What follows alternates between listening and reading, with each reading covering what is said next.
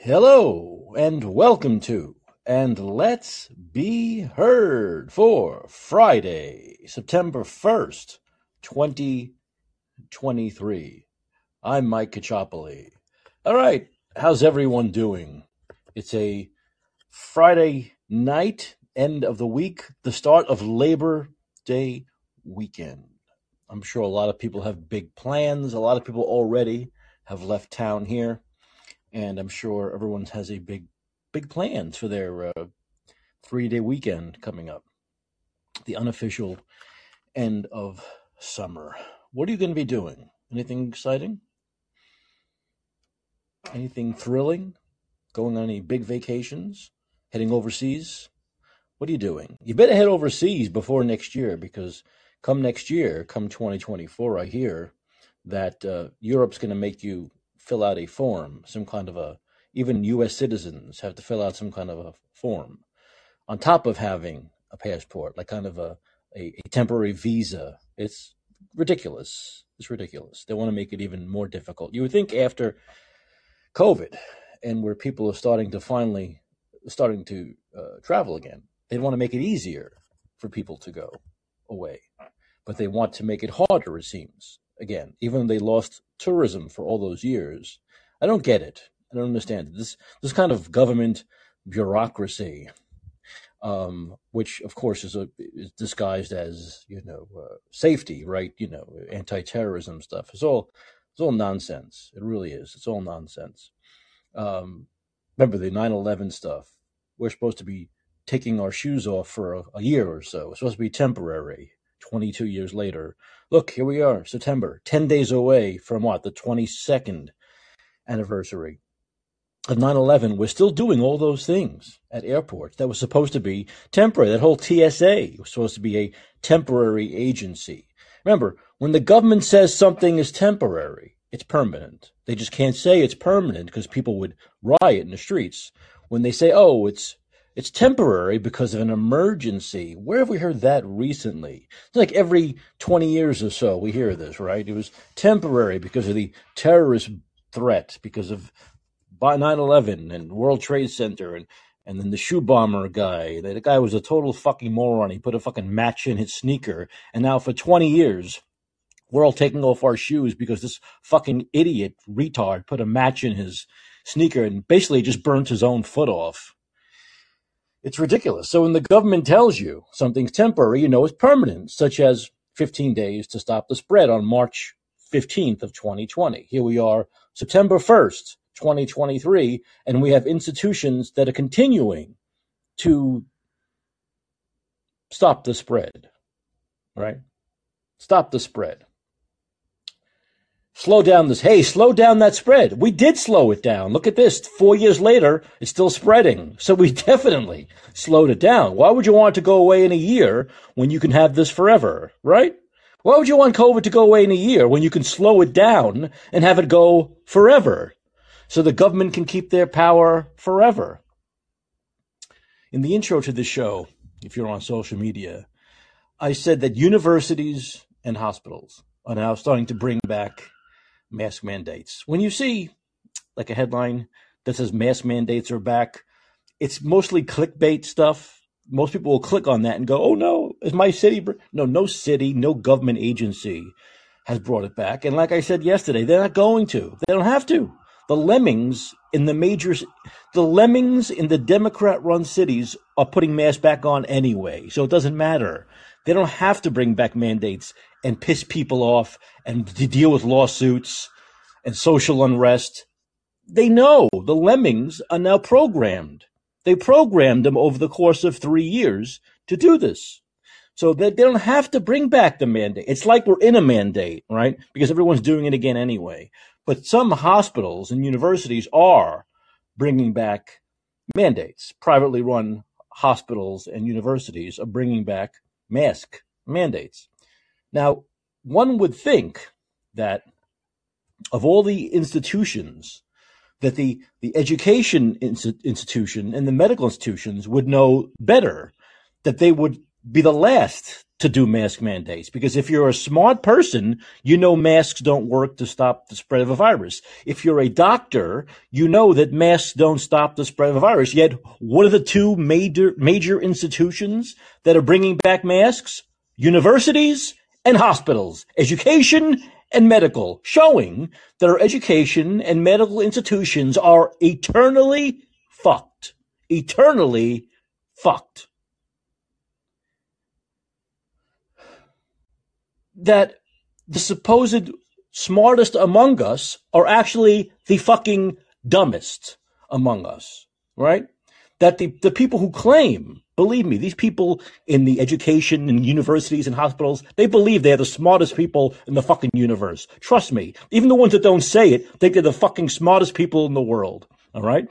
And they are the dumbest people in the world, right? They're dumb. The guy that owns the farm in uh, middle Amer- in, in uh, Nebraska is smarter than a doctor at Stanford. The the person who cleans toilets, okay, who cleans the toilets in the in the universities are smarter than the dean of the university, the dean of Harvard. Understand that. They're smarter because they know that masks cloth masks don't stop respiratory viruses. We've seen that for three and a half years now because, because geniuses, geniuses, if it stopped it, it would be gone. If it stopped it, COVID wouldn't be going for the fucking fifth fucking year. We're going into the fifth fucking calendar year of this. So if masks worked, how long does it take to work? Give me a time frame. A decade? Five fucking decades? A century? If it worked, it would have worked! God damn it. These are the fucking dumbest people in the world. And what makes me mad is they claim they're the smartest. They know better than all of us when they don't know fucking gots on a stick, as you would say from Brooklyn. Gots on a stick. They don't know shit.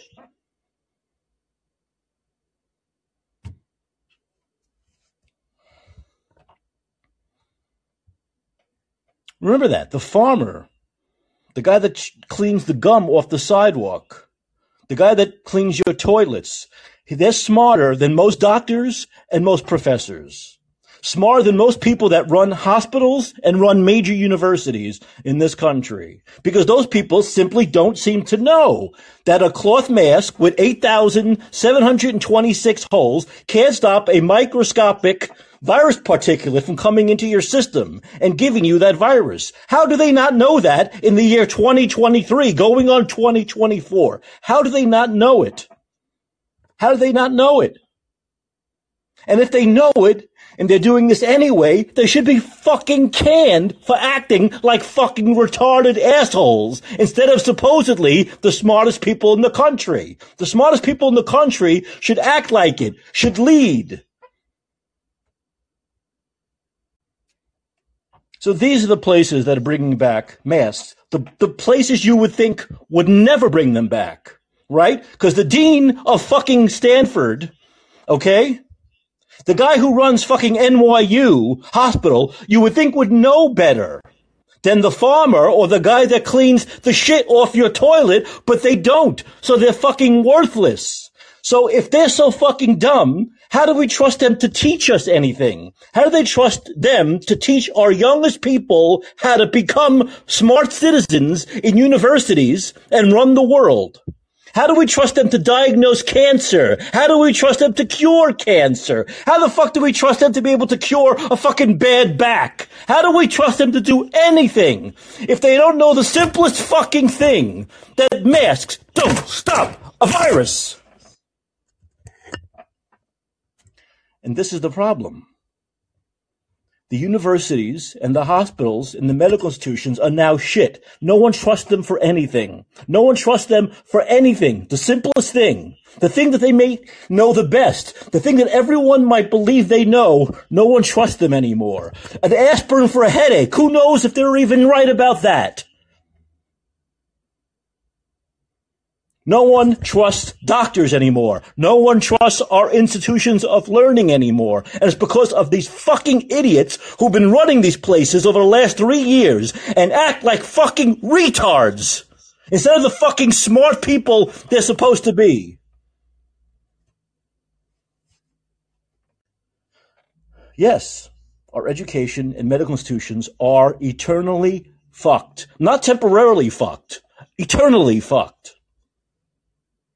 Because these are fucking idiots teaching other people how to be fucking idiots. The next generation will be just as fucking dumb as this generation, because this generation is teaching the next generation how to be fucking morons just like they are. So we'll get more incompetence, not less incompetence. We'll get continued incompetence through the decades, through the generations, because you have assholes teaching young people how to be assholes just like they are. That's the problem.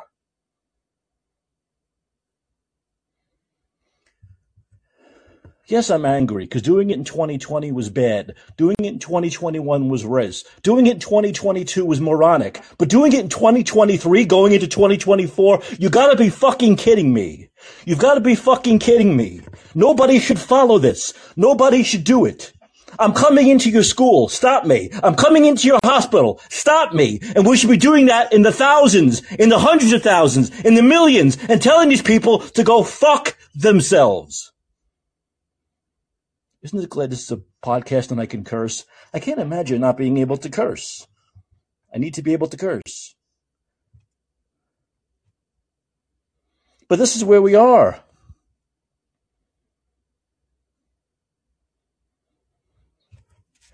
I should do a warning. Put your volume on low. Put your for this segment of our program. Put your volume on four.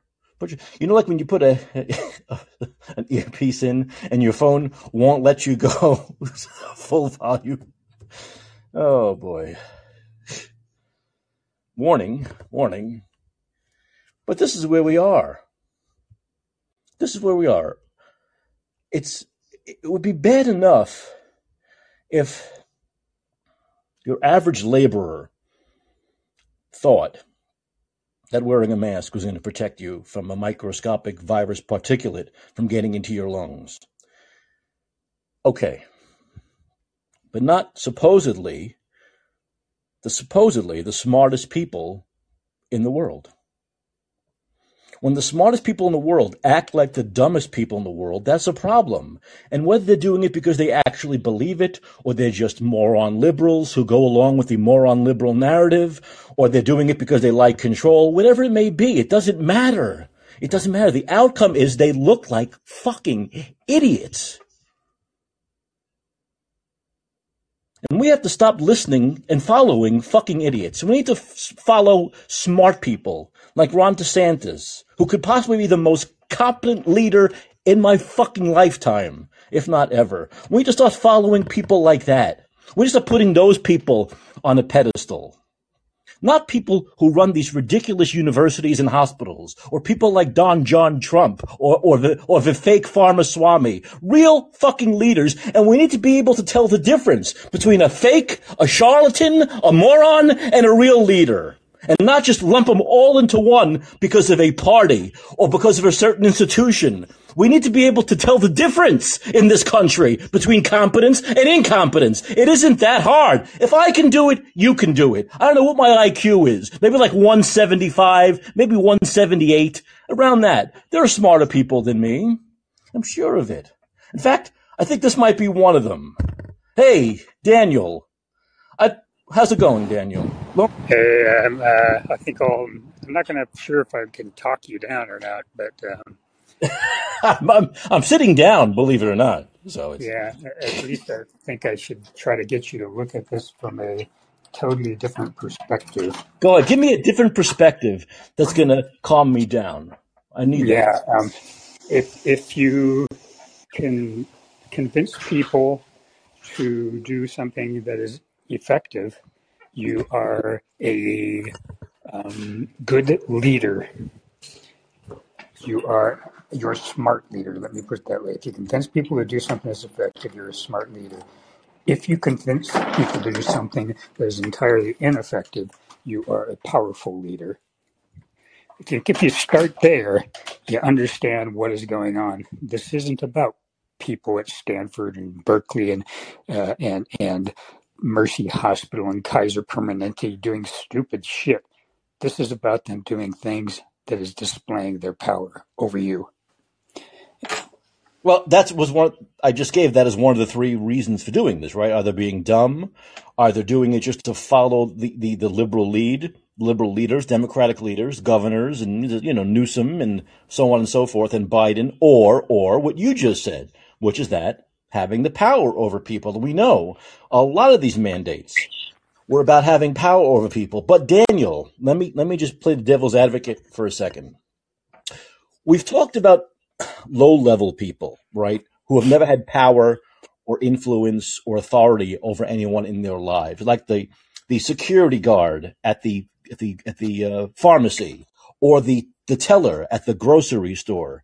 And those people felt emboldened. This mass thing gave them power that they never had before, right? And we saw that for three years. But you would think the dean of a university, the head of a hospital, those people are very powerful people. They didn't need COVID. They didn't need COVID to give them power or authority over people. These people ran major institutions. So what is the psychological need for them, Daniel, to have this kind of minuscule, pathetic power? Well, if you can control, if you can convince people to do ineffective things and things that, in particular, things that they know are ineffective, if you can force them to do that, you have extreme power over it. You're displaying your power to them. And it's a warning to people, which is don't step out of line, don't cross me, because look what I can do to you. I wish I could understand that. It's an exercise of power for what is to come. Yeah, but this is not. This is such a pathetic use of power. Of course, it's a pathetic use, but but it's it's an abusive use of power, and, and call it pathetic. It's it's an abusive use of power, and how do we stop it? Well, we stop arguing with them about who's being smart and who's being stupid because that's not the point. We just say no we aren't going to do it. And if they try to force us, we fight. I, I love that idea, but unfortunately, not enough people do that. So I'm hearing that certain institutions are bringing these back, certain medical institutions and universities, not all of them, not the majority, but it's spreading. Um, but what I don't see are articles written or firsthand accounts on social media, people doing, would you say, well, all I see are people doing exactly what they did two and a half years ago. Well, I can tell you what I'm going to do. If well, I know you, but I know what you did two and a half years ago. yeah, but I can tell you what I, am going to tell you what I'm going to do if UC Berkeley brings these masks back. Um, one, one thing I will immediately do is say we're moving out of the university. We're moving into our own facility, our company. And if you, if anyone puts up resistance, if my other um, partners put up resistance, I'm saying I'm quitting. Your your company is now going to fold because they know that they know that they cannot do this without me. I'm the brains behind the whole thing. the whole thing would fold up. That's what I do. I would say if if the university says I have to wear a mask, nope, I'm not wearing a mask. The company is over. If the university says I once again that I that I have to get a vaccine, I'll say nope, just like before, not getting a vaccine. Oh, any of those any of those buttons that they try to push again, my answer is going to be no, and I do not care what the consequences are going to be to the twenty net some people now that depend on me within the university because of, of my project and my and, and the funding that we've obtained through my project and my work. I'm just going to say, fuck all of you, stand on your two legs, fight with me, or you're done. That's your choice. Well, I'm telling you what my, the choice that I'm going to make. I like you guys, that. you guys are done. You can fight, fight alongside me, or you're done. That's it. Well, I, I like that. I hope you don't have to do that, but yeah, I, I, I, think the probability is low that I'll have to do that. I don't think um, Berkeley is going to um, bring back this stuff. You know, one thing that we haven't talked about in quite a while is, is, is how you know how insane these people are that um, that think they that, that think they can convince people to to take this to take this up to take this behavior up again. One one thing that I mentioned at the very very beginning of this the, the COVID hysteria was um, that I looked up the um, four. I looked up to see, you know, how many uh, uh, upper respiratory viral infection type pandemics have there been over the last century or so, and there were four. Um, one of which shouldn't have been declared a pandemic, but there there were four that were declared pandemics, uh, and all of them were from start to finish over an 18 to 24 months. We are what? We are like 30, Oh, we're way outside four, of that 44 months into Yeah, this. 40, 40, 44 months. Yeah, Yeah. it, it, it, the the president uh, many months ago declared the end to the state of emergency. Back in Um, May. Yeah, he, he yeah, dismantled his uh, great COVID task force yeah, yeah. So, so, so, so the fact that anyone could think that they could that that they, they could legitimately try to pull off this um, hysteria promotion again, I, I think that they um I think that they've got a bunch of screws loose, and, and I'm not saying that they're um, stupid, or I mean, this once again, this isn't a, a, a argument about who's stupid and who's smart. This is about people trying to display power, and what, what I am saying is that they're they're evil fucks, and um and they're taking a gamble. Um, the gamble is that they can convince enough people out there to be hysterical once again. That is going to that and, and and this is going to give them that power, that power that they are going to capitalize on in the future. Um, and they're looking forward to, to building up some more of that capital. Uh, there are people out there that think that they can pull this off. No, they're not. They're going to fail. Um, there may be some isolated hospitals that do this sort of shit. There may be some isolated universities that do this sort of shit, but they, they are going to fail. Um, people aren't going to put up with it. I mean, how many people have, how many people are quote unquote fully vaccinated? Um, what, 15%? Um, like 70% took this, the, the shittiest vaccine ever created and only 15% got boosted. I mean, I mean, pe- people have had it with, with this, with this nonsense. I don't think it's possible. I don't think it's possible to, to, to do this again, to do the hysteria again.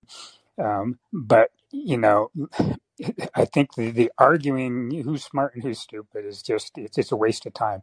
It's not about being smart and stupid.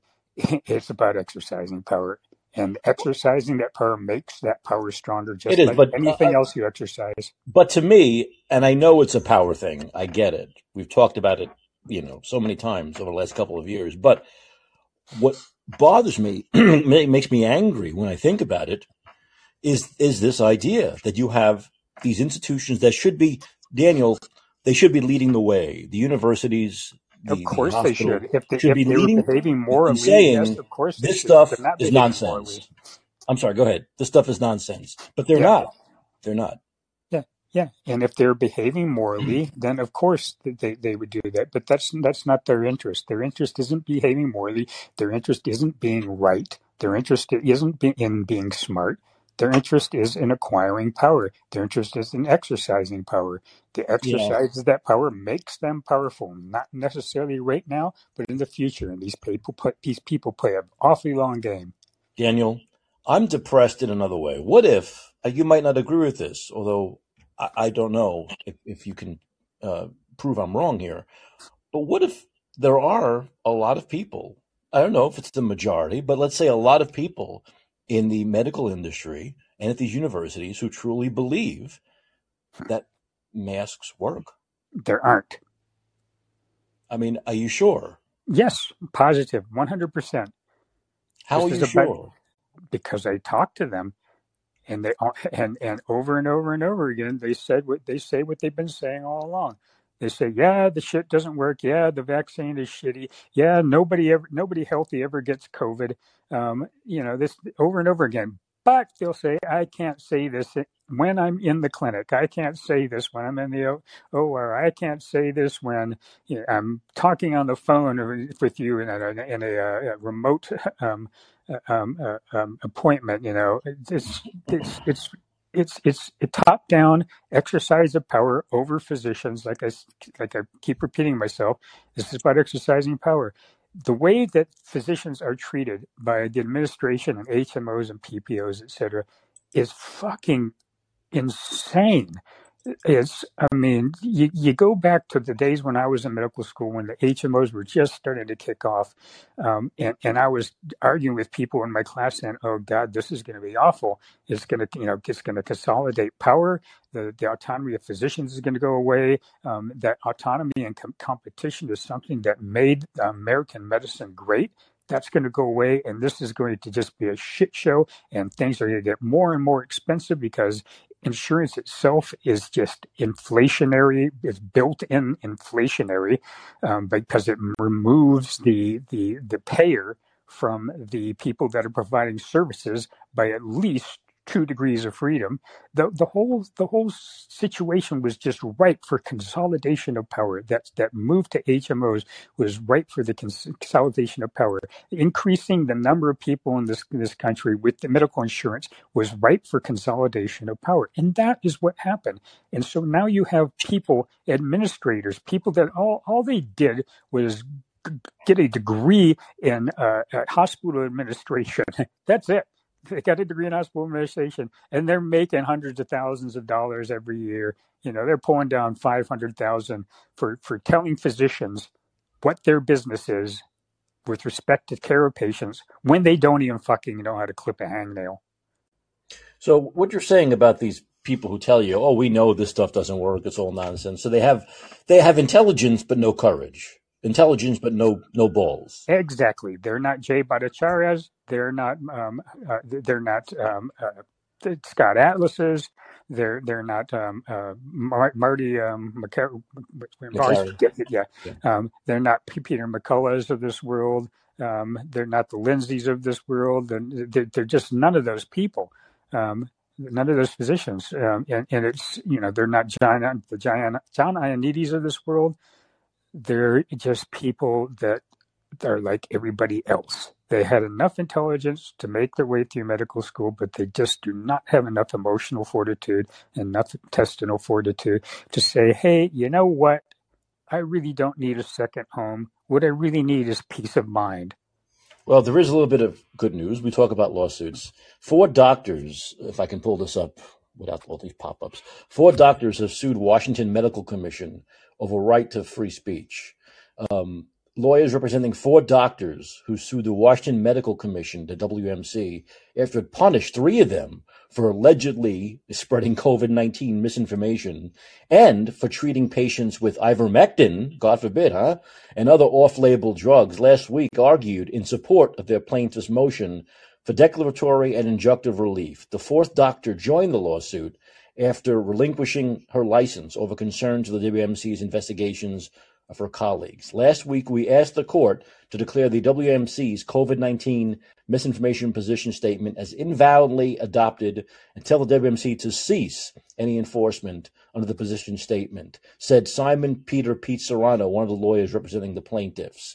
Turner et al. versus the Washington Medical Commission alleges that WMC broke its own rule-making process when it adopted a rule that doctors must adhere to the Commission's COVID 19 misinformation position statement or be subject to penalties. The lawsuit further alleges that WMC's COVID 19 misinformation position statement violates the doctor's rights to free speech as protected by the Washington Constitution and the First Amendment of the U.S. Constitution. The plaintiffs are Dr. Michael Kwame Turner, Dr. Richard Rick Wilkinson, and Dr. Ryan Cole, all licensed in Washington were disciplined by the WMC, including being put on probation and issued a $15,000 fine each for allegedly spreading COVID 19 misinformation. The fourth plaintiff, Dr. Renata Moon, was not disciplined but was negatively affected by its position statement. So these are lawsuits. This is a big lawsuit and it's going forward. And we need to see a lot more of these. I mean, these are just four doctors, right, in Washington state suing because they're not allowed, like you tell me, these doctors say they're not allowed to tell the truth. They're not allowed to speak, even forget the truth. It is the truth, but to speak their mind as doctors. And yeah, we know yeah, that is a violation it, it need, of the First Amendment. It, yeah, exactly. It need not be the truth. We have the freedom to speak whatever we want, what we want to say. Um, and this is, you know, it's just a perfect example of, you know, of how powerful getting people to do something totally ineffective is physicians, like everybody else, they look around and they see people being masked, and they know that it's total bullshit, and but it's happening anyway. And this to them says, look how much power these people have over us. They have that power over me too. And the right over the top of me, hospital administrators, they're threatening to exercise that kind of power over me too. It's it's it's it frightens some people. I mean, like I said, I've said before, you know, I got my first introduction to this sort of hysteria back in the AIDS epidemic when I was a medical school student, and I saw firsthand how people's um, character would just cave, just totally cave, yeah. because of their hysteria over HIV. Um, and it's it's no different this time around. It's far worse because we have tools of communication and hysteria um, spreading tools like the internet now, which we didn't have back in the mid '80s. Um, and this this could have never happened without the internet. Without the internet, and it could never have happened without a um, medical industry that was so consolidated and a medical medical industry that is so compromised and has such so such centralized power. Um, this is you know, 1980s. We didn't have this centralized power in medicine. Physicians were mostly pra- private practice, um, and, and they had hospital privileges for what they needed to admit a, a, a patient or use the OR. none of none, this this world and medical world in which we live in now, which compared to the 1970s when it was uh, um, health healthcare took seven percent of our GDP, and now it's almost 25 percent. We have we live in an entirely different world. People are still thinking about physicians as though they're country doctors. Um, they're not. They're, being, they're everything that I would like to see more uh, I understand what you're saying and, and the the uh, the fears these doctors had and these professors had two and a half, three years ago. But I would like now, with all the information we have, with the lawsuits, not only the lawsuits that have gone forward with, like I just mentioned, with doctors uh, about censorship, but also the Twitter files and the Facebook stuff and all the stuff we've found out about censorship and all the all those lawsuits and the House committee hearings. You would think now, three and a half years later there'd be more people with balls now who could come out and say, you know what, we're going to oh, tell the yeah. truth about this stuff now. Yeah, yeah, yeah, Mike. When you start seeing some successes in, in, these lawsuits, and there already have been some, and there will be more, then you're going to see some of these pathetic people, these pathetic physicians that caved. Um, you're going to start seeing them come out and saying, "Oh yeah, I knew it was wrong all the time." And you know, oh, yes, to, I know that. Yeah, of course. They're going to try to salvage their reputations. You know, it's going to be really pathetic. Well, but yeah, it's gonna, but it's going to happen. Yeah, and their excuse will be, "I knew all along, but I was worried about losing my job." Yeah, yeah. or or, they, or they'll make or they won't even mention that part. Just, they'll just mention that I knew all along. And then, and then whenever, whenever someone says, "Well, why didn't you do something?" then it'll be changed the subject time. Yeah, well, it might be change the subject time for then, but it can't be for us. Well, and of course, once again, can't, can't be for society. For our society ends. The our problem society is, just literally yeah. is going to end if we do not, if we do not find and if we do not seek and obtain justice for the greatest crime that has ever been committed in this country, which is the the, the COVID, um, the, what do we call it? The, the COVID crime of, of hysteria and and um, and, and profiteering. And they still they're doing it. They're trying to do it all over again now. Yeah, yeah. It's, it's, diminishing returns. Uh, well, diminishing returns because people are tired of it, right? Yeah.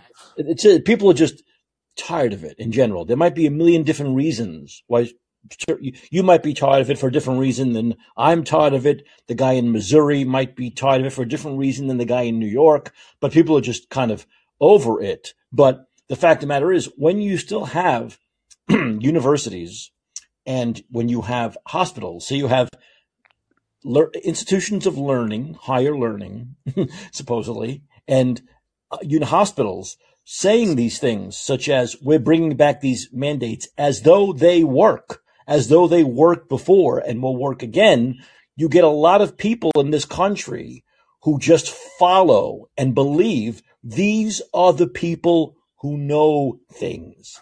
So the prevailing thought for many people in this country is that these things work. That's right. That's why all the rest of us have to say, no, ain't doing it. and, and once they and once the, the sheep and those who are tr- truly hysterical, those who truly have concerns and truly think that uh, masks are, are, are somehow um, are going to protect them, those people are going to at some point they're going to have to say, "What's these people's point?" These people that are saying yeah. no, and and and, they're the, the, the, those of them that are the most challenged intellectually may never lead out of this forest of uh, of, of, of mal um, existence.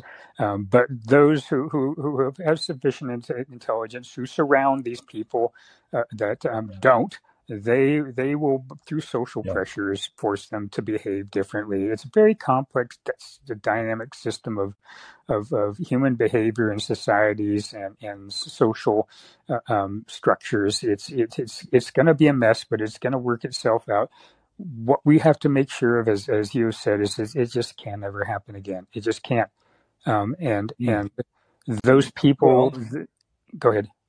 In in making sure something like the Third Reich or the Holocaust didn't happen again, we did certain things, right? And, and part of the things we did was um, punishment, right?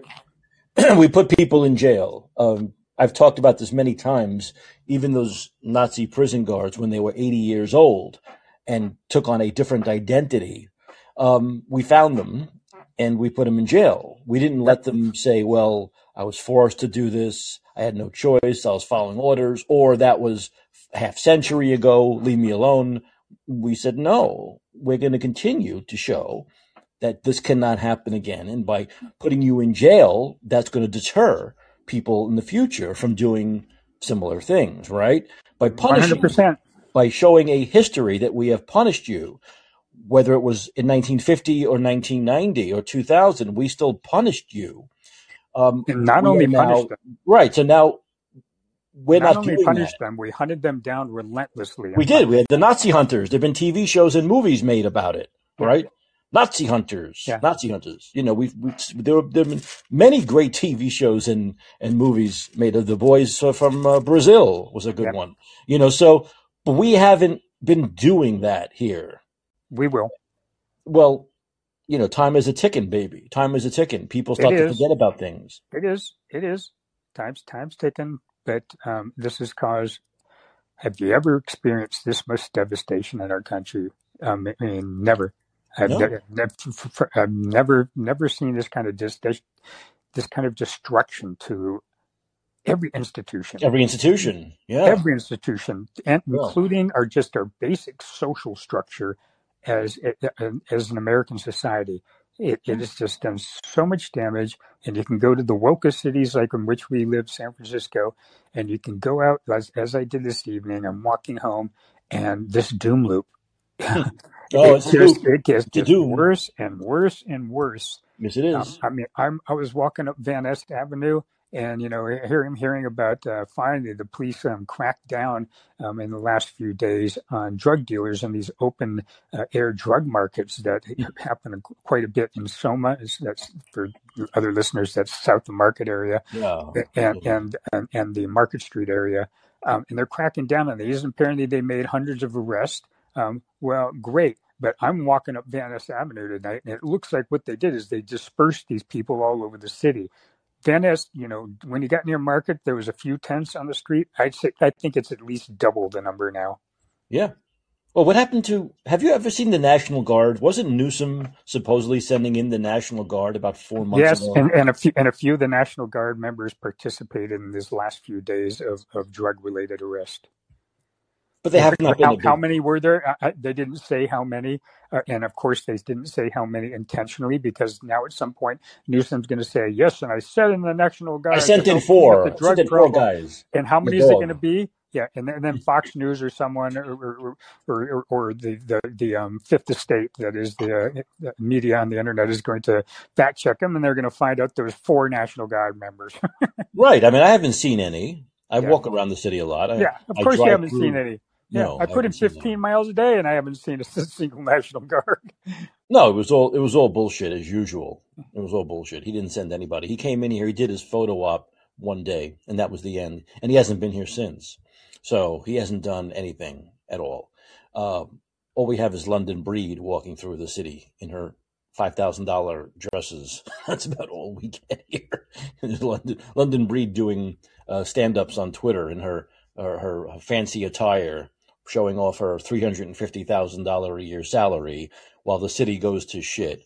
Yeah, Um, and it's going to continue to go to shit because these people cannot help extricate us from this doom loop yeah, and maintain their ideology at the yeah. same time. It is simply hmm impossible. So it is going to get worse until they're voted out of office.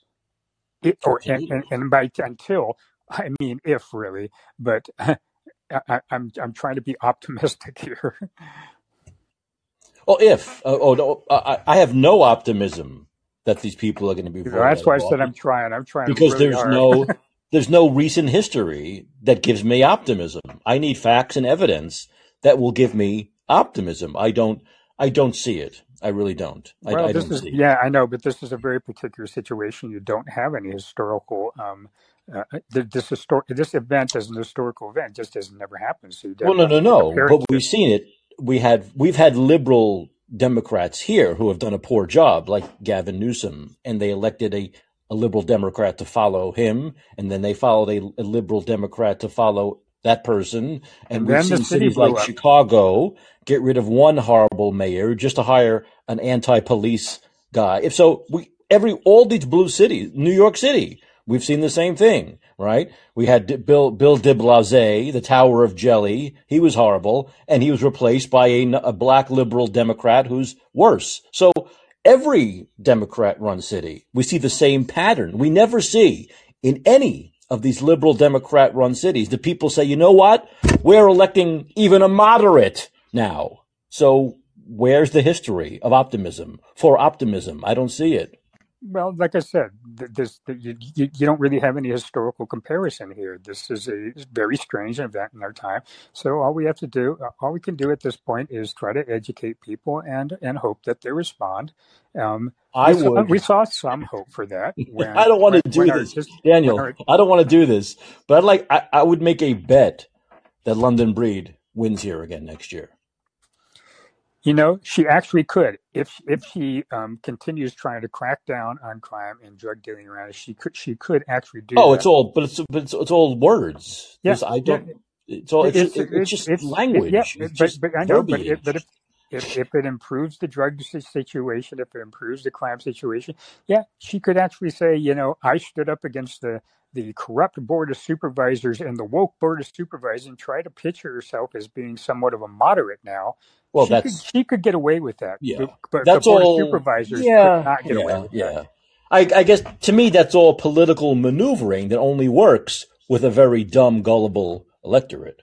Well, we have there, we have no shortage of, of dumb, gullible electorate in, in any state or city in this entire country or world. Yeah, well, it's, it's true in many ways, but it, but it, it the amount of uh, uh, sadi- the sadistic nature, the, the the the sadistic nature, the masochistic nature, the masochistic nature of the progressive is amazing to me. It That is. they'll keep taking it and taking it and taking it, and they seem to never get to rock bottom where they say, you know what, we're just not going to take this anymore. I don't I don't get it.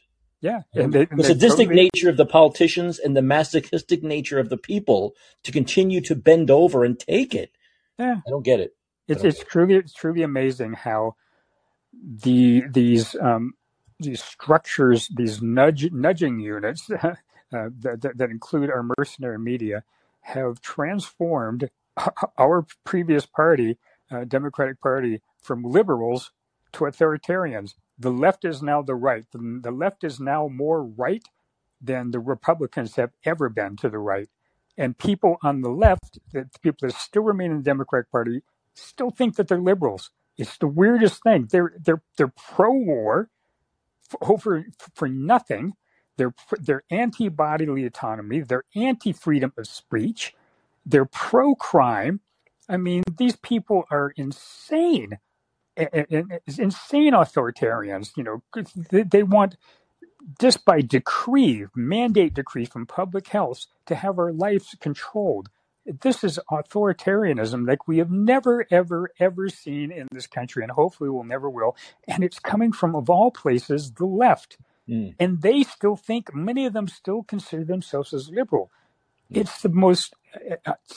I just I marvel. That's all I can say. I just marvel at how easy it is to control human beings.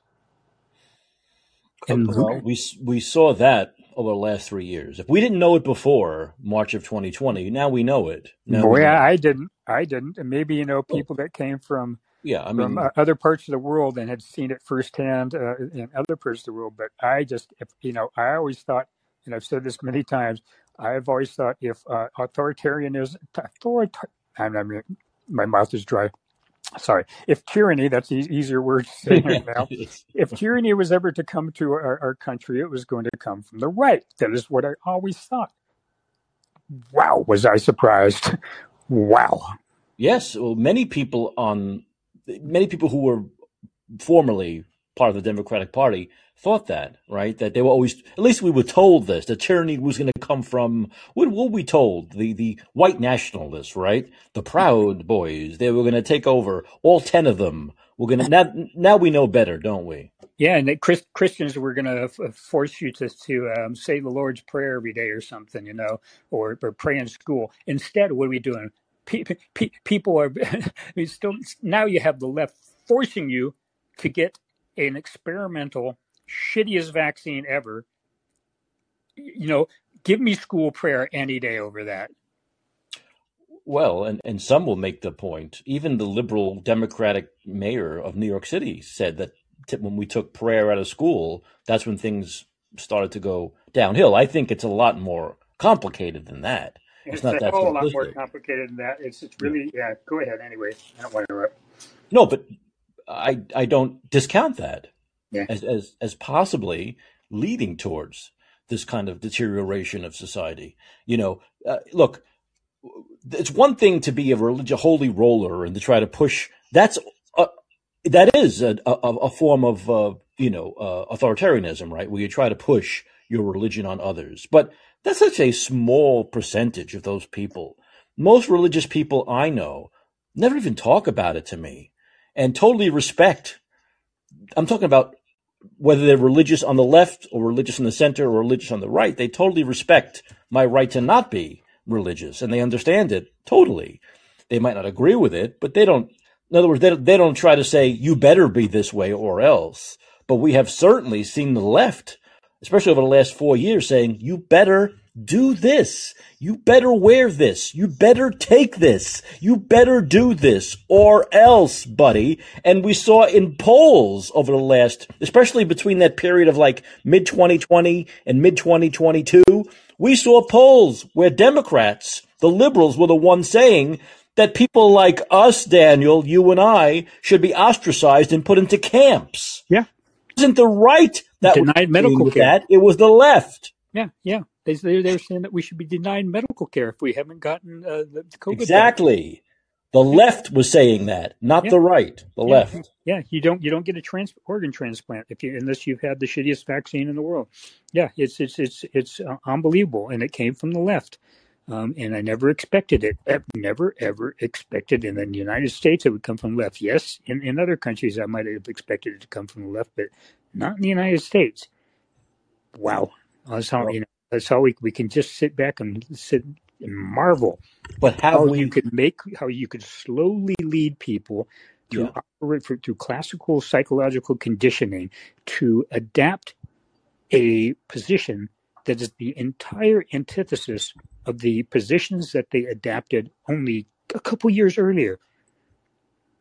Yeah. That is an amazing psychological feat, and and integral to all that was this question of masking and the promotion of fear and this display of power. If you can, like I said in the beginning of this, and I'm going to sign off, I think, with this, if you can convince people to um, behave in, in, in an effe- effective manner, you're smart. If you can convince them to adopt an ineffective behavior, you're powerful. I like that. Thanks, Yeah. Daniel. I appreciate it. Appreciate the call. Yeah, I'm looking forward to the movie review. You're going to have one, right? Two of them. Yeah, Two. awesome. Cool. Two. Yeah. Double the pleasure. Yeah. All right. All the fun. Yeah, exactly. Two times the fun. Daniel, thanks. Appreciate it. All right. Oh, hey, Bill. Wow, I was worried about you, Bill. I haven't seen you in about almost two weeks. I was very concerned, but I saw you were hosting a room earlier, so I said, okay, Bill's okay.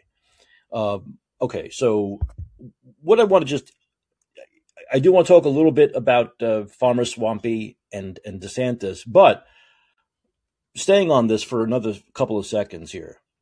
And yes, at the end of the show, there will be reviews of the films Bottoms and Equalizer 3. But this is from David Zweig uh, from something called silentlunch.net. And this is a, was written today. Uh, a study bombshells finding, this is a bombshell finding that's been totally ignored. Despite very low numbers of people with serious illness, the recent rise in COVID cases has led to a return of mask mandates in a number of institutions, as I've talked about, right? Medical uh, universities. Also, of course, what's that third institution? Oh, Hollywood. In Hollywood, the movie studio Lionsgate issued a requirement for masks. Lionsgate is a movie studio. Uh, as several co- colleges, universities, along with hospital systems in, of course, California and New York, some medical and health professionals have even demanded a return to them in schools. The return of required face coverings, of course, echoes official masking guidance and policies that were enacted in many contexts from spring 2020 through early 2022. Universal masking was part of a broader pandemic response beyond vaccinations that was based on mandatory non pharmaceutical interventions that also included quarantining healthy people who were potentially exposed to an infected person, banning gatherings of healthy people in churches and other places, and long term preemptive closures of schools and businesses. Mask mandates and these other interventions were and are premised on a basic idea. A large portion of healthy people may unknowingly be infected with COVID and could transmit the virus to others. The results from a unique new study, however, call this logic into question. Before I go on with this, I'm glad he's writing this on September 1st of 2023, but many people, including myself and a lot of doctors I've mentioned on this show, including Fauci himself, by the way, in February of 2020, said the silent spreader thing is total bullshit.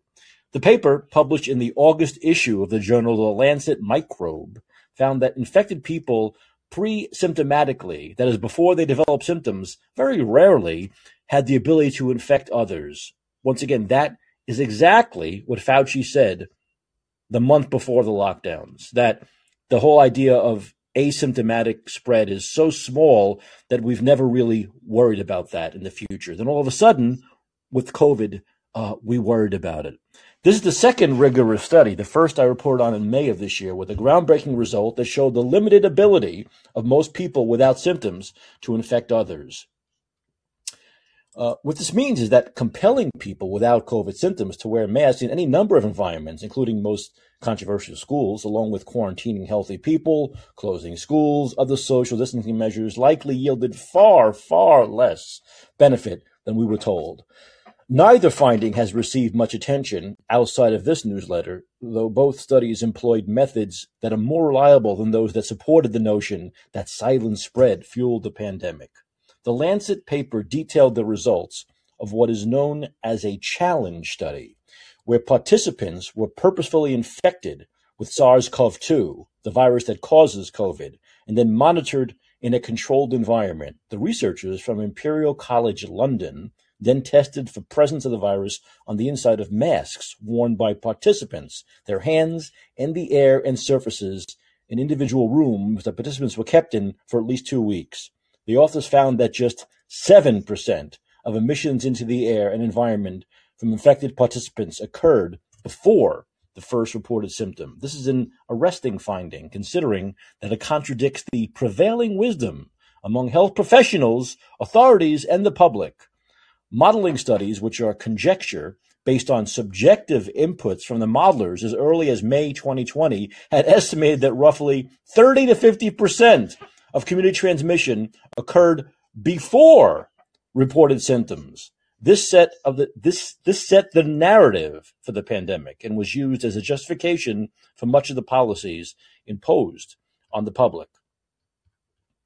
Uh, uh I'll read a little bit more here. The, the Imperial College study bolsters the findings from a little known study that I reported on earlier this year. That study by researchers at Stanford University, where uh, Jay Bhattacharya is from, assessed the results of a unique PCR test they developed that was able to determine not just whether a person was infected, which is what a standard PCR test does, but also whether they were capable of infecting other people. From their special test, the researchers found a remarkable 96% of people who were PCR positive but without symptoms were not infectious. Together, the findings from both Stanford and Imperial College studies make a strong case that pre-symptomatic and asymptomatic transition was fairly uncommon and certainly dramatically lower than the estimates made by models. So this goes on a little bit longer. You can find it on silentlunch.net, David Zweig from September 1st. Um, this is what we've talked about many times on the show. The silent spreader bullshit. And I said from day one, Silent Spreader sounds like a movie title for a, for a horror film, right? Was necessary in order to impose a lot of these mandates. It was a, a necessary fear, right? Because before that, before 2020, any respiratory virus, it was all about, are you sick? Are you sick? Oh, don't cough near me. Don't sneeze on me, right? So you would know, all right, if you're sick, you stay home. It, how crazy. If you're sick, you stay home. You don't cough in someone else's face. You don't sneeze on someone's lunch. It was pretty simple, right? So if you followed that same logic for COVID, then all these mandates are not necessary. If you're sick, you stay home. So where is the power element? They needed the silent spreader to impose these mandates, to have the power principle over people. Oh my God. No, you can't go see your grandmother. You certainly can't go to your grandmother's without 20 vaccines and three masks because even if you're feeling fine, you're sick. This is what they had people believe that you're feeling great, you're dying, you're sick, and you can make grandma and grandpa pass away if you talk to them for 10 minutes in person. This is what they had fucking people believing. This is why people in the last two, three years of their lives didn't get to see their loved ones. How fucking disgusting is that? This is how people who were, they were sick in a hospital, people couldn't go visit them. S- healthy young people, grandchildren couldn't go visit their, their dying relatives because it is bullshit silent spreader garbage that they had people believing. You see? That's the power element, but it's totally, it's so nasty. It's so nefarious. It's so evil that these people who did this, anyone who was on record of doing this in 2020 needs to fucking go to jail. They need to live the rest of their lives. Someone like Fauci needs to rot in jail. You want Trump to rot in jail? Fauci needs to rot in jail in the fucking cell next to him. Because this is nefarious, evil, horrible, bullshit, satanic garbage. That's what it is. Understand that. People in the last three years of their lives died alone, didn't see their relatives. Understand that. We're not talking about 10 people. We're not talking about a thousand people. We're talking about hundreds of thousands, millions of people throughout this world. Do you want to die alone? All these people had to. Because of this bullshit in particular, of this silent spread of garbage, that that fucking little elf that needs, like Ron DeSantis said, needs to be fucking kicked across the Potomac, s- swung across the Potomac, hopefully falling halfway through his demise, said in February of 2020 was not a concern. But when he realized, when they all got together about a month later in that smoke-filled room, they needed the silent spreader bullshit to have control over people, or they'd have no control. These fucking bastards. Hey, Bill. It's good to see you. How's it going? Good, Mike. Good. It's good to hear you get fired up. I would do it with you, but I'd wake people, so you know I gotta make believe. Have you I'm, been uh, sleeping through my show, Bill? I, you know what? I decided to disengage from the Trump Biden two crime family drama, and uh, It's, o- it's only getting started. oh yeah, well, that's what they want to occupy us with this uh, this kabuki theater. You know, granted, there's crimes committed. Don't get me wrong, but this Well- this is this is go ahead, go ahead. Bill, COVID is kabuki theater too. It's all Oh well, theater. to, this, this, this, what you're saying is 100% true. It is satanic. And uh, the whole premise, you know, uh, uh, of the action, the PCR test is a total fraud to begin with. And then if you look at, as you know, with Dr. Ioannidis uh, et al. study on the actual infection fatality rate using sero uh, prevalence studies, is so minuscule. It's it's it's there's no grounds to even rule a claim of pandemic. Uh, it, you know, uh, I'm sure you're familiar with some of those recent numbers that have come out, like point zero zero zero three percent for zero to 19 year olds. That includes people with all manner of comorbidities. Exactly. Yeah. It's it's, So the- it's, it's what do you call it? It's not even. It, it, look, no one wants one person to die, but people No. do die of things all the time, right? But it's statistically insignificant. Those numbers. It's Oh, like it's like it doesn't exist with young people. You know. Yeah, and then the overall from zero to 69 is 0.095%. I look back at the 2009 flu, and depending on where it was, you know, what area of the world, uh, and uh, age variability, the actual infection rate. uh, risk fatality rate was 1.2% all the way up to 13.9 for a flu in 2009. That that no 13.9 over 10%. You're you're looking at significant numbers. Right. But when you're talking about this, it's so insignificant relative to that. And they didn't shut down economies for the 2009 flu or No. do any of these things. No. The other, yeah, exactly. It, look, as, as far as I'm look, I wasn't around 102 years ago, but as far as I know, they didn't even shut down society for the 1918 flu, which killed No, they didn't. 50 million people, I believe, right? So it's it's like yeah, they did the stupid masking thing, but you'd expect them to do masking in 1918. It's uh, medieval medicine, right? You'd expect medieval medicine in 1918, not so much 2020. But of course, those masks didn't do anything. Right? 50 million people died. But No, they uh, did. didn't stop us from doing it again. But they did do, Mike, sorry, they, go ahead, Bill. Sorry. they did do, and what this is doing is increase bacterial pneumonia and other diseases. Yes. That's- absolutely. Absolutely. In fact, but Yeah. they determined, go ahead, go ahead. Yeah, so, uh, so many of those, those, some of those, I don't know what percentage of that 50 million in 1918, but a percentage of them probably died from what you're talking about. There is an argument that that's exactly the case looking back at it. And there was also an argument that there was a vaccine that was being introduced through the military that actually was the foundation of that disease. Just like we're seeing in this, uh, well, we can't call this a vaccine, this gene editing, uh, I call it uh, clot shot uh, uh, It a bioweapon. shot. It's the Yeah. clot shot. We should all call it that because that's what Yeah. it is. Yep.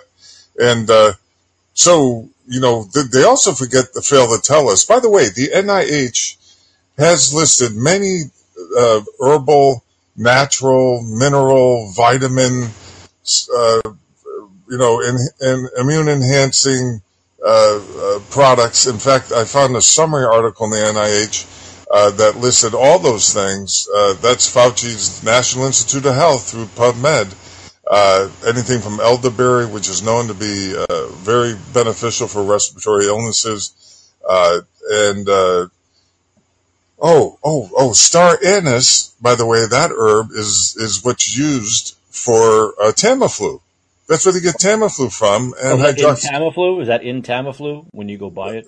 Well, they actually derive originally that was a derivative of star anise, the herb star anise. It, it, but it's very simple, Bill. Ivermectin has cured people. Remdesivir Oh, yes. killed people. Yet what did they push? The remdesivir, and they they did not, and, and they and they told us ivermectin was a horse dewormer, right? They they just bullshitted that it was a horse dewormer. So they pushed remdes, they pushed the they pushed the drug that killed people. Yes. and they prevented people from taking the drug that saves lives because saving lives from with, with ivermectin would have made people. I don't need the vaccine, and they want the people to get the vaccine. Period. Right, right. And you, you mentioned ivermectin. Of course, now they're saying doctors can write the script. And also, when you think about uh, the the, the uh, remdesivir was so deadly that it was worse than Ebola. So they pulled it from the Ebola trials, Exactly. so, which, which was like 52% death rate for remdesivir, 50% for Ebola. Yep. And this is a drug. This is murder. This is worse than medical malpractice. This is actual murder uh, that they now you put people on a ventilator as their kidneys are failing. What's happening? The lungs are filling up with fluid, Yeah. and the and the lung sacs can't absorb the Uh, oxygen. just, just a reminder, Bill, because I always need to remind people of this. Uh, two days ago, Trump went on uh, what's his name's podcast there and said, "Well, we we saved people with ventilators. History's going to show how many lives we saved with ventilators. Who knows how many? Could have been three, four million. The guy's a fucking hump. Still Oh. pushing now that ventilators save lives, along with lockdowns, of course. Actually, that protocol, you never were put on a ventilator without remdesivir. That protocol was an 80% death rattle. 80%. Yes, right. Meanwhile, if they could have put people on simply for the cytokine storm, as a good doctor who's American frontline doctors uh, and frontline critical care doctors, simply corticosteroids and antihistamine, which works for every cytokine storm. It's when you have a peanut allergy or a shellfish allergy, and that right away within uh, four to eight hours brought the blood oxygen saturation levels up to normal for people who are as low as 70%, 72%. So this is flat out uh, murder, and I don't see any other way, but we'll never see it charged as such. Uh, it's because the situation's so corrupt between the House and the Senate. They'll have they've had their committee hearings, and nothing has will or ever does come of these things, Mike. This is this Well, is why. Bill, I'm not. Once again, I'm not saying RFK Jr. would do it. I'm not saying Ron DeSantis would do Uh-huh. it. But it's going to take the president of the United States getting his Department of Justice to to do this stuff. That's basically what it's going to take. we would need. It's not going to be Trump because that would indict himself. Oh, of he he signed. Trump. No, it's not going to be Trump. I'm saying we have two guys that are Biden, running that I yeah. believe would at least attempt to do it. Right? That we have Yeah. any shot at all with, and that's it. One on the Democrat side, one on the Republican side, and that's the end of it. That's the end of it. Agreed. Agreed. So, I, I, I, my two of my, my, my friend Chris, 12 years younger than me, no comorbidities, only got the vaccine because he wanted to visit his parents at a senior care facility. Didn't want to risk getting them sick, but he didn't really want to do it. And after second shot, major coronary, died in the parking lot of a 7-Eleven. The doc said he was dead before he hit the ground because he never put his hands out. He was down to his high school weight. I, me, on the other hand, with coming off of a pituitary endocrine disorder, a tumor that killed my uncle, now with multiple comorbidities, went the herbal route. Stayed. Dr. Seneff MIT eliminated the glyphosates, the pesticides, herbicides, fungicides from my diet that destroy gut bacteria, and I'm fine. And he got two vaccines and it killed him. And my stepsister's daughter at 38, Krista, who was a little BMX bicycle championship uh, star. My father owned a bike shop, and then a swimmer. She had no comorbidities major to speak of, and she died in her sleep from that sudden death, the sudden death syndrome. But what? 'Cause She got after her second shot. They died within two weeks of one another, Mike. It's so depressing, and you're hearing. I'm hearing more and more stories of, of horror. I, I'm hearing more of stories about. Look, I don't know. You know, I, I don't know. I, I truly don't know anyone that died of COVID. Okay, so I don't know. I don't know. But, you know, someone who was talking the other day on here, Andrew, came on the show and said, "Well, the symptoms of COVID. You know, some of the symptoms are different than that of flu, such as the loss of uh, of uh, uh, the sense of smell and taste." Yeah, I was told that. I was told people experience that.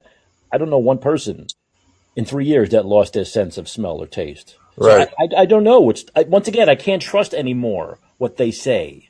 Okay, so but I do know of people who know who have died very young, Yep. like you say, out of nowhere, blood clots, strokes, heart attacks. Eighteen years old, twenty years old, twenty-five Yes. years old. I'm hearing about it more and more now. And we're going to hear more and more because they're pushing these damn boosters and you know vaccine of the mask mandates, vaccine for kids to go to college. Now they got they're pushing the same old, same old. Well, Bill, it- it's nine, they they say ninety-seven percent of us have gotten COVID, right? Right, I'm sure we have. It could be hundred percent of the of the United States has had COVID, but you would think if nearly hundred percent of the people have had it, I would know somebody who lost their sense of smell and taste. I don't know anybody.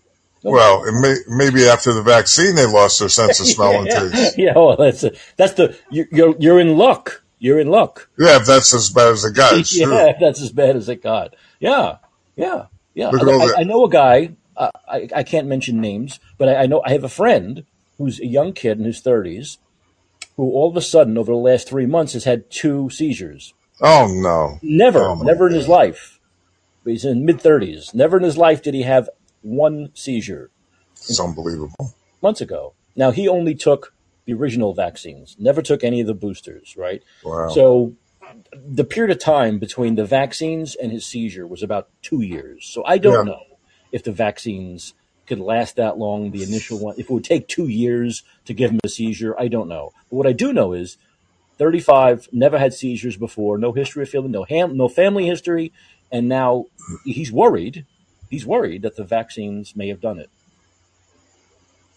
Well, you know who talked about this was Dr. Luc Montagnier, the Nobel Prize winning doctor that won the Nobel Prize for his discoveries about HIV and AIDS, and uh, and he talked about this the uh, long term effects of the vaccine. He predicted these things within several years, and here we are. Um, so this is anyone who's studied him, or or uh, even Kary Mullis, or uh, oh gosh, there's so many doctors, Mike, that have, have been on top of this and Yeah, about tons the of doctors, tons of Yeah. doctors. Yeah. that they Absolutely. blackballed.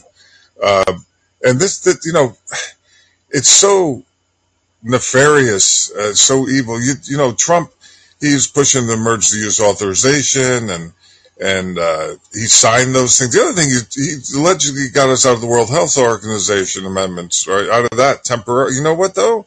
He, his, uh, his administration financed the Global Alliance for Vaccine and Immunization, Gavi, and they, along with the Bill and Melinda Gates Foundation, which Gates heavily uh, uh, donated to Gavi as well, and the Wellness Trust and the Rockefeller Foundation, those four NGOs had more pull on the World Health Organization than all the other nations combined with the amount of money they, they dropped. So, Yeah. so Trump backdoored the money to the World Health Organization. People don't realize that. If they study it, you find that out.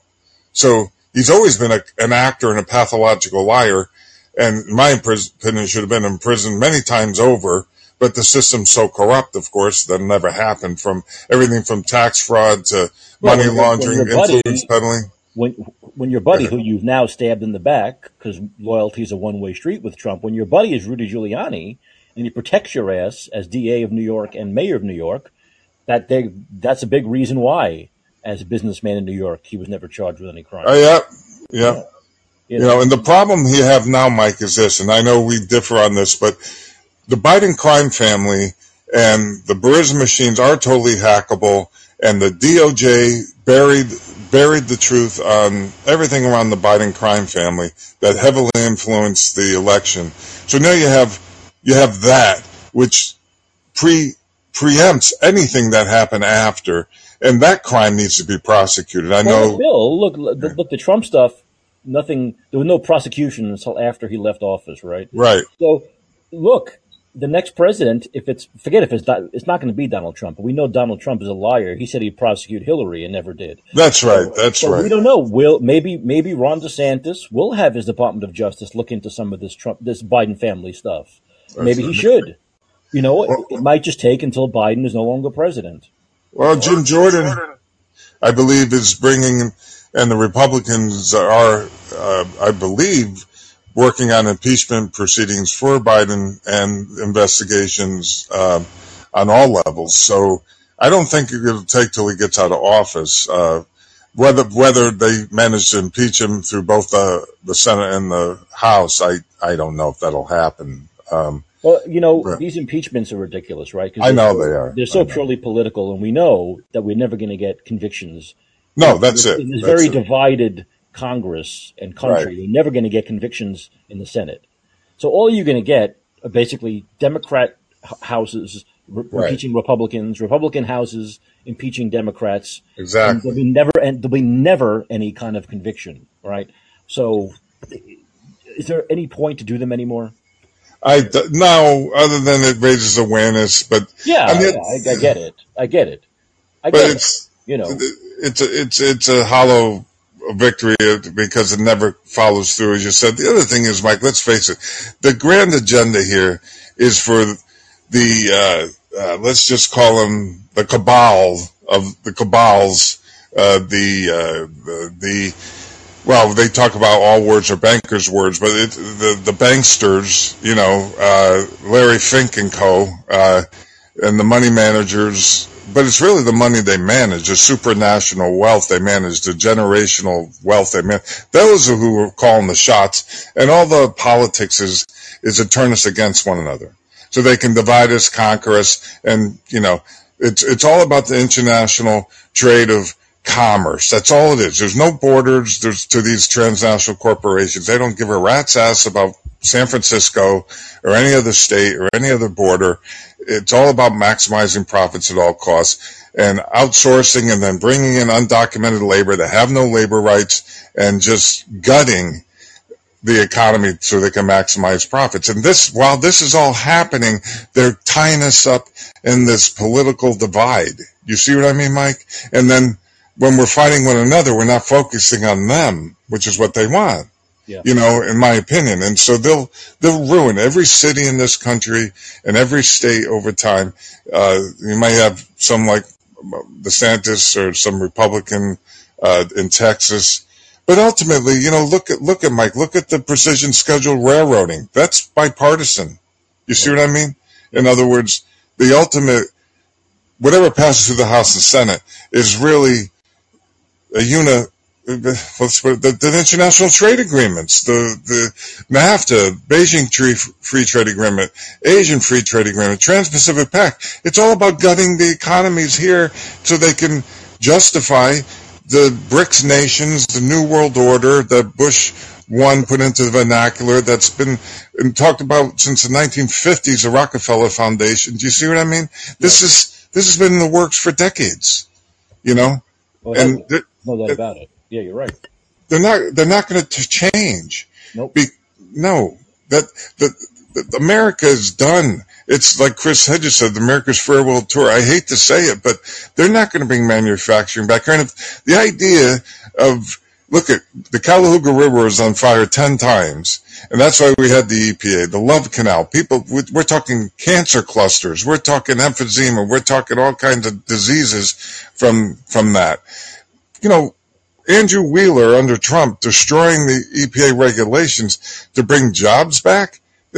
When are we going to make America? What's America going to resort to? To more rivers on fire? I mean, more, more, more fires and and and and, and sacrifice zones for cancer, for leukemia, for for emphysema. I mean, come on. The, sure, there's a little overreach when it comes to certain things, but overall, we still have a huge problem when you look at what happened in East Palestine, what those people are going through today. Right. You know, the, the EPA is totally corporate captured. And I, we didn't dive into that, but the National Transportation Safety Board meetings on that, Mike, it come out that uh, the vinyl chloride, the owners of the vinyl chloride, what the hell was the name of that? It's been a while since I, it'll come to me, I keep talking ox, no, it wasn't oxyvinyl chloride. Anyway, we were on the vinyl chloride. They were monitoring those, those, those, uh, rail tankers and none had split. None were leaking. It was all lies, Mike. And the temperatures were going down. That material was not polymerizing. That came out in the hearings and the vents were working and they asked three times for that product to be trucked out of there, and they ordered trucks, and they weren't allowed to come in, the tanker trucks, to haul that stuff out of there. And there's, according to Cleveland 19, we know you and I didn't get a chance to talk about this, but just shows this all came under Biden, Trump, and Obama, that that there were 22 tanker trucks with a total of up to, well, 600,000 to 660,000 gallons of material. And None of it was trucked out of there. All of it went into two burn pits and burned. And I operate heavy equipment on federal Superfund sites with OSHA uh, certs and certified by Caterpillar, and they would never put anyone digging in there between uh, the potential of, of, of those chemicals exploding and the rails. Never happened. That's bullshit. So when I knew they were digging to to to burn that material that we were being lied to. And that all came out in the NTSB hearings. And they lit up that whole, uh, all those, all those hundreds of thousands of gallons of material, Mike. We've been lied to about this from the very beginning. And the dioxin levels, uh, testers went in independent, found it was up to 164,000% higher than it, than any baseline should be. Have you heard Those anything people- about this in the news lately? Has there been anything Nope. the? Nope. All of a sudden, it just went away. It was in the, once again one of those stories. It was in the news big for like a month and then totally dropped. It always No happens that way. Nothing happening. No follow up to see if those people are okay. If any of them have gotten sick. Uh, Nope. What happened? We don't know. Nothing. Right. No, no, there's people. Um, the only one who's uh, investigating that is Status Coup, who also still investigating Flint, Michigan, uh, and they're still having problems with water there. He's the only one. Uh, YouTube channel, Status Coup. I, I forget the fellow's name. Jordan Chariton, I think it is. But I've Jordan emailed Chariton, him. Of course. Yes. Of course. I know. No, Jordan. I've emailed him. He's talking 11 rail tanker cars. I said, no, the EPA uh, diagram that I found on Cleveland 19 is a photo of all those tanker cars and then what was in each one of them. And, and they hold up to 30,000 gallons. So we got 22, not 11. And it was oxyvinyl chloride, I think it was that, that owned the, the five vinyl chloride, but there's many other chemicals from benzene type products to, um, uh, uh, uh, ethylene glycol type products to petroleum uh, refined lubricants to uh, uh, well, I think I covered most of the major This is going chemicals. to be another situation, basically, just like the the horrible reverberations of, of, of COVID vaccines and lockdowns. Where Yep. sick, right? Years. Oh, people, Wait, 9-11, like 9-11, right? We're going to Yep. see people sick years from Yep. now. People who worked at Oh. Ground Zero, who were told. People, feel, it's amazing. Like this is ancient history. We were told back in. September of two thousand one and two thousand two that that don't worry about it. The air is fine. The air is fine. bullshit. And in, in addition, those people are talking how sick they are now, how sick they're getting, Yeah. their noses bleeds, the, Yeah. the nausea. They can't even go back into people their have homes. died, Bill. More Yep. people have died from people who worked at Ground Zero. More of Right. them died than people who died on 9-11. That's absolutely true. And I, I'll tell you a quick story. When I was going to the station house, when you used to be able to get out and sing and do the jazz out in uh, karaoke, I met a guy bullshitting with him. His wife liked to sing. we're talking. He worked at, I, I started talking about work. My, my OSHA CERT excavator operator. He goes, Bill, I operated excavator. I said, what'd you think about ground zero? Those, I, I said, I couldn't believe when I was watching all those guys with their doors open without PPE, personal protective gear, according to OSHA standards, and all those guys who would, with the welder uh, cutting torches. I said, I knew they were all going to get seriously sick. He goes, Bill, I was on the pile. I'm, what? He says, yeah, I was an excavator operator. I had my cab door closed because there's a HEPA filter, but I had on the mask. Now, by the way, talk about masks. You look at that, uh, a respirator mask is, is what you would think of when you're looking at, uh, uh, a rubber type vi- uh, silicone fit with the two respirator cans that have to be specific for what you're trying to filter out volatile or uh, organic chemicals or biologics. Biological respirator masks, Mike, are full face masks that cover the eyes because your mucous membranes are vulnerable through your eyes. This is what gets me. I, I- I I do want to get to the film review. I know. This is what gets me pissed. Okay. All right. Look. So thousands and thousands of people who worked at Ground Zero died. Right. They were told at the time. I remember I was in New York. They they were Yeah. down there. These AP, EPA people were down there, just like they were in in Pennsylvania with their Yep. bullshit detectors, saying, "Oh no, this is not. Yeah, there's some stuff in the air, but don't worry about it. There's not going to be any long term effects from this." Mm-hmm. Where's the prosecution of those people? Where's the prosecution of the government who told those men that it was safe to look? It, it wasn't safe to be there. Why did they have to be there? First of all, no one was alive in that rubble. Everyone was dead. Everyone knew that. No one fucking survived that. They were Right. all dead. They weren't, they weren't going to find any people alive. If they did, they would have found them in the first 48 hours. Okay. Yeah. And it wasn't like working down there for two or three days or a week or two wasn't the problem. It's the problem is they were there for months. Those guys. Oh, they were. Those guys were down there five days, six days a week for like five, six, seven months. Oh, That's Oh, yeah. the problem. There was no reason for them to have to be down there. They could have waited a fucking year, two years, and then gone in. They could have had robots removing stuff in 2002. Those guys didn't need to be down there. They were down there simply for two reasons political, right? to show, hey, hey, hey, look, Bin Laden, we're strong, we're going to rebuild, and of course, monetary reasons because they wanted to build new stuff there, like they Right. did with the new tower. So those guys didn't have to be there. They didn't have to be there. They could have waited six months, a year, or longer until the air was fine for them to go in there and start working on that. Where is the prosecution of those people? We act as though it's just like Fauci likes to say, and I want to punch his dumb nose down his dumb, stupid throat when he says it collateral damage. Collateral damage. No, they're not collateral damage. We knew the air was mm-hmm. dangerous, and yet they told them it wasn't. That's For right. selfish monetary reasons, those people need to be in jail. I, I 100% agree. And there are ways to go in. I mean, they, trust me, there's ways to go into a situation like 9-11 with the right personal protective gear for the cleanup and, and be protected and use water suppression and keep dust down and do certain things. They did none of that. And that was the problem. Those guys were totally unprotected. You remember those guys with the cutting torches? They were just regular Yeah. clothes. because they told them that I know. there were not going to be any long term effects from the air down there. I, you know, oh OSHA, this is a problem. The regulatory bodies are totally corporate captured. And, and having trained to get my 40 hour HAZWOPER cert, I was watching that on TV, TV and I'm going, this is madness because there's asbestos in those buildings that dropped. Number one. And then all other kinds of building material chemicals and, and the pile was still smoldering. I'm like, this, th- these guys are all going to eventually die.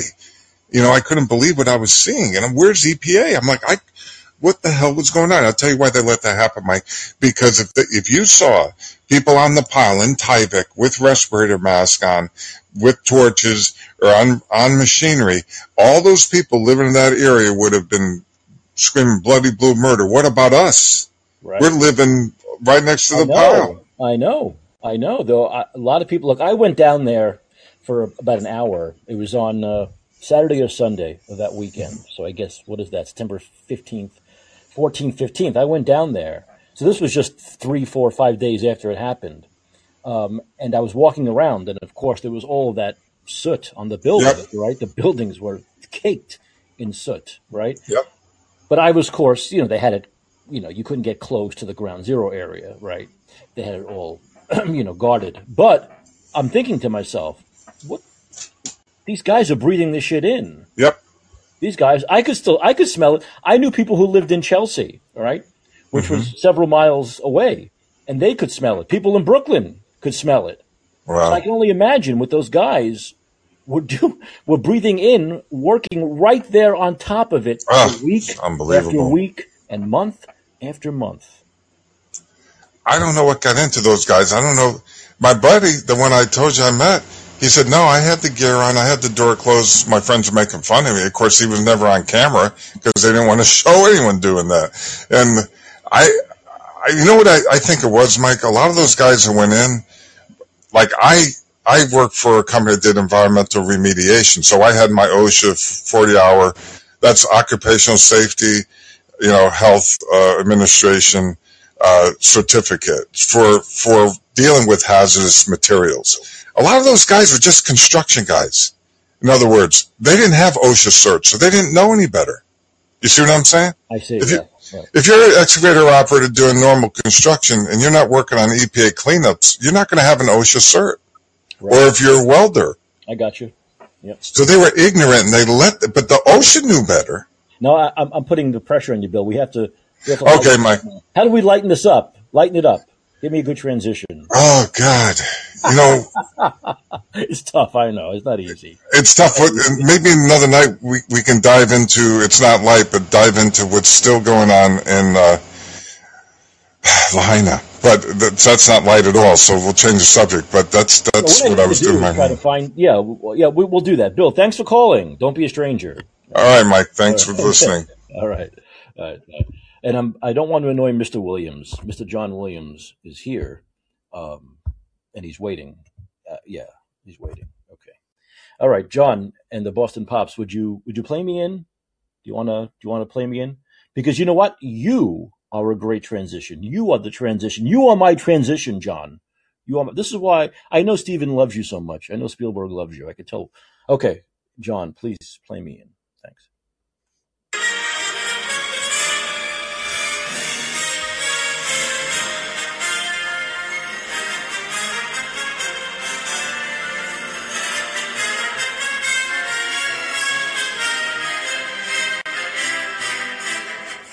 Right. Thank you, John. Thanks. I appreciate it.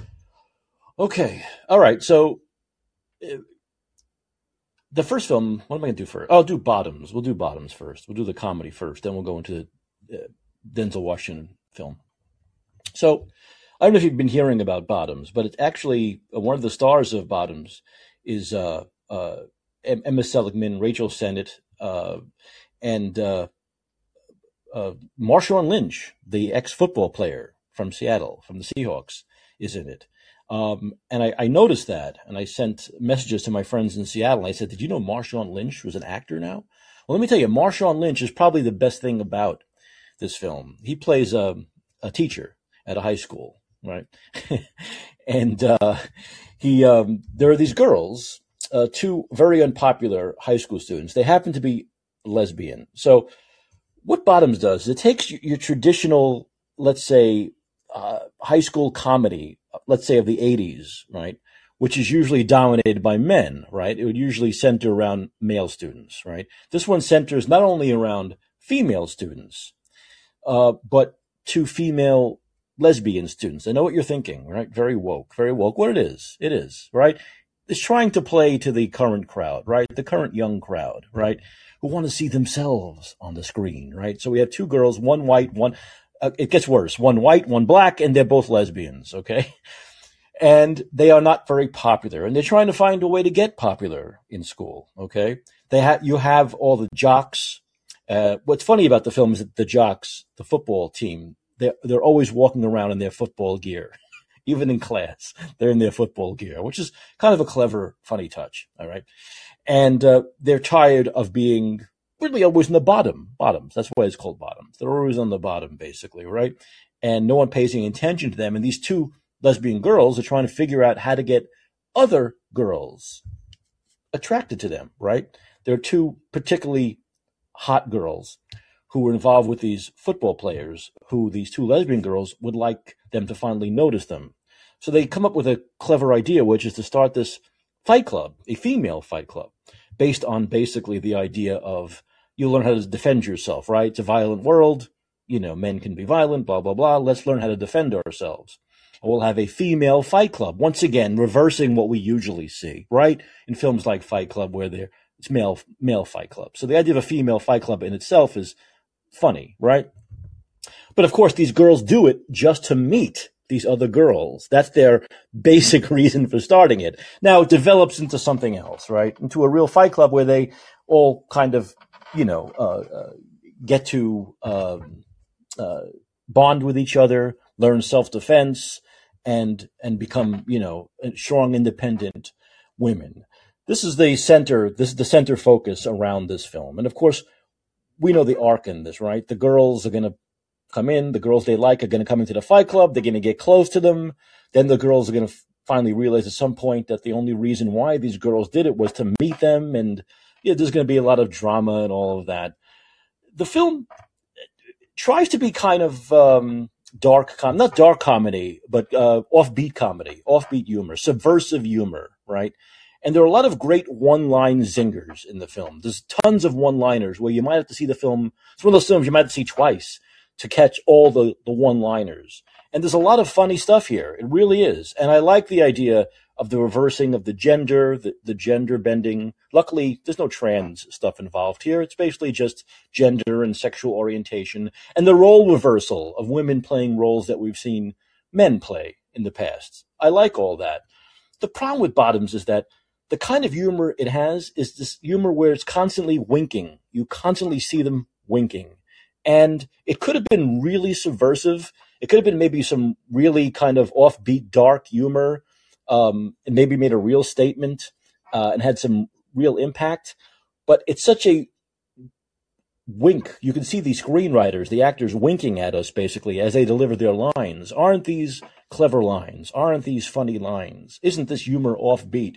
After a while, that kind of grows old.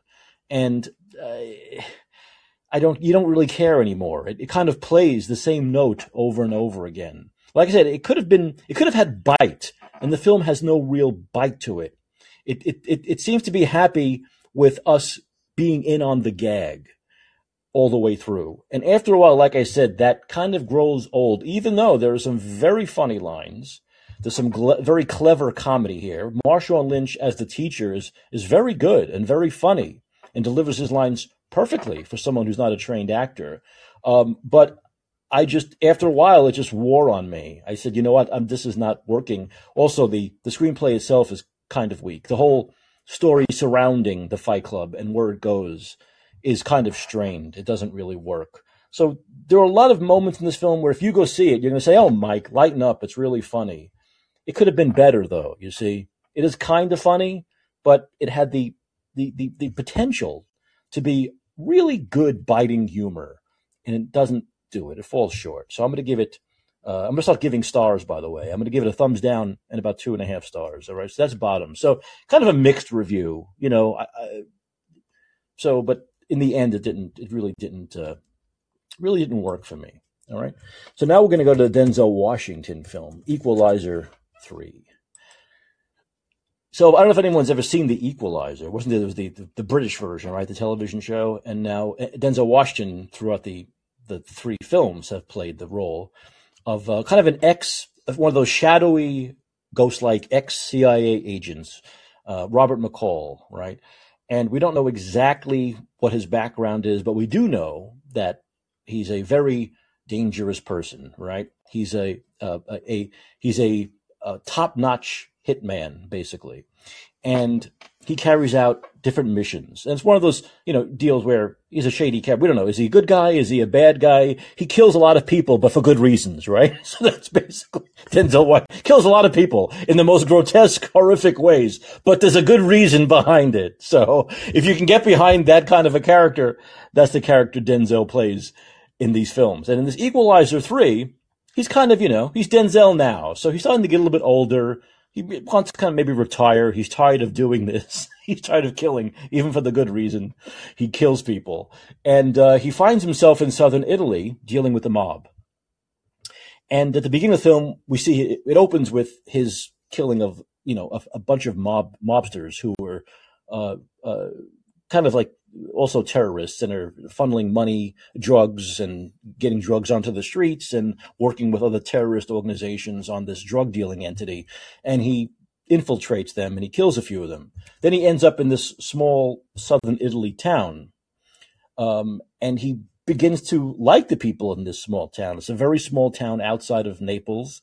You know, it's uh, it's got you know uh, those little coffee shops and cafes and uh, there's a doctor who actually takes him in because he ends up getting some kind of an injury and the doctor takes him in and he, he becomes friendly with this old Italian doctor and he begins to like this little southern Italian town. He sees himself maybe retiring there. He likes the people and he becomes very protective of them. And of course, that can't be the film, right? So the mafia tries to take over this small town and of course Denzel won't allow the mafia to take over this small town and hurt the people he loves. So that is basically the premise of the film: is that you have Denzel dealing with this uh, crime family, this mob family, trying to take over this town. It's a port town where they can funnel in drugs and make money, and also there's this other film seemingly going on without Denzel, which has to do with the bigger aspect of this organized crime family run by these Italians. Now, Denzel is fantastic. He really every every scene he's in, you can't take your eyes off Denzel. Uh, I always get the feeling in these kinds of films that Denzel is such a great actor, such a classically trained actor. We've seen him in some of the most incredible films, right, like Malcolm X, that he's slumming when he does stuff like this. It just feels that way to me. Like Denzel, you need the check that bad that he's slumming in a film he doesn't really need to be in. But of course, he always makes the film better, right? Because he's Denzel. You can't take your eyes off him, right? And of course, he's like Rambo, right? He's this one man killing machine. He can't be stopped. And uh, Denzel plays it great. You know, he he's a he's a master at not overacting, right? He's he's he delivers his lines perfectly. Whenever he's in any of these scenes, it, it, it makes the film worth watching. The problem is it seems as though he's not in half of the film, which I don't understand because when you know that Denzel is the best thing about your franchise, the best thing about your film, why would you have half the film where he's not in any of the scenes? That's the problem with the Equalizer is that when Denzel's on screen, we can't take our eyes off him. We actually believe, we believe that he's this great CIA hitman, you know, who could take on armies and kill everybody. But when he's not in the film, it's just a very bland film about this organized crime family. And a lot of the mobsters in this film are overplaying it. We've seen mob mobsters depicted better than this. They're overplaying the mob character. And so it's a w- weird juxtaposition. There are like two different films here one with Denzel and the one without Denzel. And unfortunately, it's so uneven that by the end of the film, we're thinking, well, it, it, it's the screenplay is just too thin. It's too commonplace. We've seen it before. We've seen it done better. We've seen this terror and you know drug dealing and mob stuff done so much better that when Denzel's not on screen, you realize that the franchise really needs him. That it's not, not much without him, and I don't I don't get it. Uh, the director Antoine Fuqua, I don't he has worked with Denzel so much. He was in that great film Training Day, right? Which was great with with, uh, with Denzel. I think that might have been Fuqua's first film or one of his first films. And uh, he knows what a star uh, Denzel is, but maybe he thought his screenplay was better than it was because it's not. And since half the film doesn't have Denzel in it, it's not worth seeing. I'm going to give it a thumbs down and two stars. So I'm sorry. I have two films this weekend that I can't recommend either of them. But you know what I recommend? I recommend you go see Oppenheimer and Barbie. That's all I can say right now. Although uh, we're in September now, so we're getting into the uh, Oscar film uh, part of our program. It's Os- Oscar film season, right? So there's a lot coming out. There's a lot coming out. There's the uh, Ferrari film directed by Michael Mann uh, with Adam Driver playing uh, Ferrari. I guess Adam Driver is going to play every famous Italian ever, it seems, right? Uh, so there's Michael Mann's Ferrari. There's uh, David Fincher with The Killer. There's Martin Scorsese's uh, Killers of the Flower Moon. There's a lot coming out, so there'll be a lot to talk about uh, over the next few months. All right, I am taking a four day weekend. I won't be here Monday and Tuesday. Monday's Labor Day, and I'm taking Tuesday also. So I'm taking a four day weekend. Uh, I'll be back Wednesday. Okay. So we'll have shows Wednesday, Thursday, and Friday of next week. All right. The name of the show is And Let's Be Heard. I'm Mike Caccioppoli. All right. And I will see you again. Have a great holiday weekend. Go do something fun. Get out there. Have a good time. Forget politics for a while. I'll be back here Wednesday night. Okay. But until then, until then, I want to remind you that your influence counts. Use it